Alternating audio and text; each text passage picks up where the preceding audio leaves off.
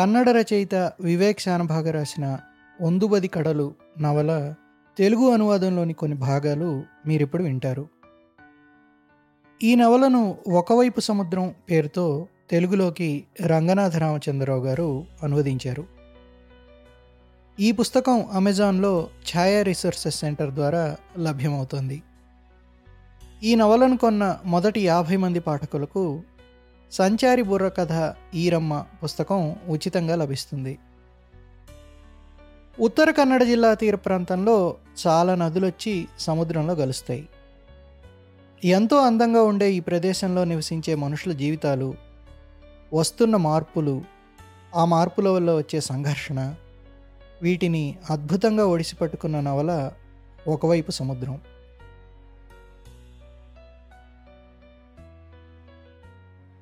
పండరి ఇంటికి ఒక అమ్మాయి వచ్చి ఉండటం. ఆమె కూడా తనలాగే తెల్లవారుజామున మామిడికాయలు ఏరుకోవటం పురందరకు ఒకరోజు ఆమెను పెరట్లో చూసినప్పుడే అర్థమైంది. వాడు మసక చీకట్లోనే లేచి తోటలోకి వచ్చినప్పుడు ఆ అమ్మాయి రెండు చేతులతో కాయలను పట్టుకుని పండరి ఇంట్లోకి వెళ్ళడం కనిపించింది. పెరటి తలుపు గుండా ఇంట్లోకి వెళ్ళడానికి మెట్లు ఎక్కుతున్న ఆమె లేత నీలిరంగు గళ్ళలంగా తెల్లటి జాకెట్టు వేసుకుంది. రెండు జడలు వీప్ మీద వేలాడుతున్నాయి. ఇలా ఒక్క క్షణం కంటపడి పక్కింటి లోపలికి కనుమరుగైంది. తన మొరటి జడలకు రంగుల రిబ్బన్ కట్టుకున్నదా? లేదా తన ఊహన అనే అనుమానం పురందరకు ఈ దృశ్యాన్ని గుర్తు చేసుకున్నప్పుడల్లా కలుగుతుండేది. ఆ రోజే ఆమె వివరాలు తెలిసాయి. ఆమె పేరు మోహిని. పండరికి దూర బంధువు అవుతుంది. సెలవుల చివరి కొద్ది రోజులను గడపడానికి ఇక్కడికి వచ్చింది. పురందర వయసు పిల్లనే. అంతేకాదు వాడిలాగే వచ్చే సంవత్సరం మెట్రిక్ పరీక్షకు తయారవుతోంది.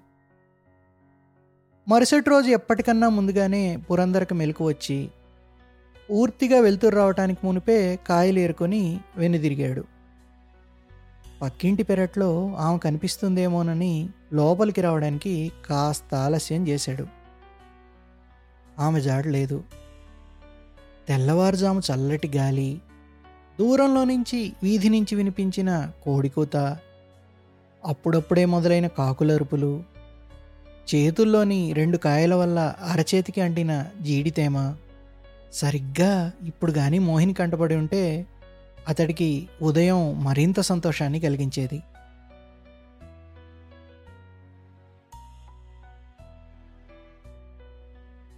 అతడికన్నా అలసిపోయినట్టు కనిపించే నీడ భగభగమనే ఎండ కాలుతున్న దారి అంచులో కనిపించిన మరీచిక గాలి వీచినప్పుడు లేచే దుమ్ము పల్చటి తెర ప్రతి తలుపు వెనుక కూడా కిటికీ వెనకటి చీకటి లోపల కూడా దుర్గావతి ఉండవచ్చన్న నమ్మకం కోరిక అలసట దాహం అన్నీ అతడిని మరింత హైరాణపరిచాయి. తిరిగి తిరిగి కాళ్ళు అలసిపోయాయి. వీటి మధ్యన ఆమె భర్త ఆమెను బలవంతంగా సంభోగిస్తున్న చిత్రం ఒకటి ఎందుకో మనసులో ఏర్పడి రాను రాను ఆమె విధేయురాలై ఒప్పుకున్న చిత్రంగా ఎదను చీల్చుతోంది. మనిద్దరము వీటన్నిటికీ దూరంగా పారిపోదాం అని ఎన్నిసార్లు ఆమెకు చెప్పలేదు. అయితే ఆ మాటలకు ఆమె ఎప్పుడూ తేల్చివేస్తూ జవాబిచ్చేది. లేదా కలలు గనుకపురు జాగ్రత్తగా ఉండు. అని విషాదభావాలు ముఖంలో కదులుతుండగా చెప్పి చూపుడు వేలుతో అతన్ని గుచ్చేది.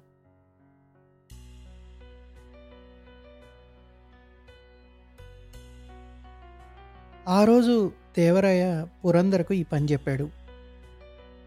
గతంలో ఈ ఇంట్లో ఉన్నప్పుడు పురందర కుతూహలం కొద్దీ ఒకటి రెండు సార్లు కీ ఇచ్చినప్పటికీ ఎప్పటికీ అది దేవరాయ చేయాల్సిన పని. ఎందుకో ఆయాసంగా ఉంది. నువ్వే కాస్త కీ ఇచ్చేయి అన్నాడు. పురందర్ ఎక్కి కీ తీసేటప్పుడు దాన్ని కింద పడేశాడు. కిందికి దిగి దాన్ని తీసుకుని మళ్ళీ కుర్చీ ఎక్కి చెవిరంధ్రంలో తాళం చెవి పెట్టేటప్పుడు అది మరొకసారి అతని చేతి నుంచి జారిపడింది.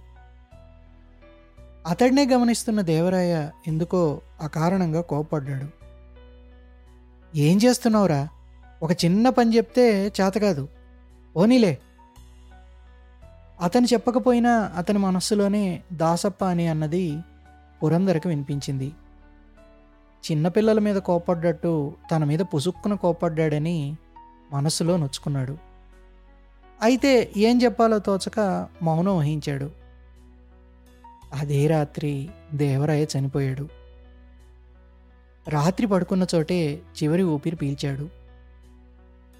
ఆ రాత్రి అతను లేచి బయటికి పోవటం కావేరికి స్పష్టంగా జ్ఞాపకం ఉంది. వెనుతిరిగి వచ్చి మంచం మీద వాలేటప్పుడు గజానన అనటము ఆమె చెవిలో ఇంకా గింగురుమంటోంది. బహుశా అదే అతని చివరి మాటని ఆమె అంతరంగానికి స్ఫురించింది.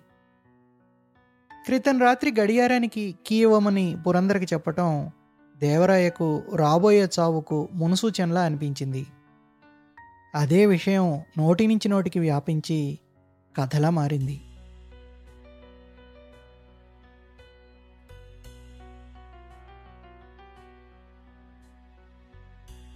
ఆ రోజు సంత కోసం ఏర్పాటు చేసిన రాత్రి ప్రత్యేకమైన షో ముగిసేసరికి రాత్రి పావు తక్కువ మూడైంది అందరూ అలసిపోయారు.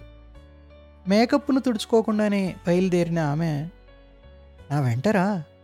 అని అతడికి మాట్లాడటానికి అవకాశం ఇవ్వకుండా టాంగాలో ఎక్కించుకుని ఆమె గదికి తీసుకుని పోయింది. దారిలో ఒక్క మాట మాట్లాడలేదు. అతను ముఖం కడుక్కోలేదు. పాత్ర కపటత్వానికి పెంచటానికి చెంపల మీద నలుపు రంగుతో గీసిన గీతలు అలాగే ఉన్నాయి. టాంగా దిగిపోతున్న ఆమెను అనుసరించాడు.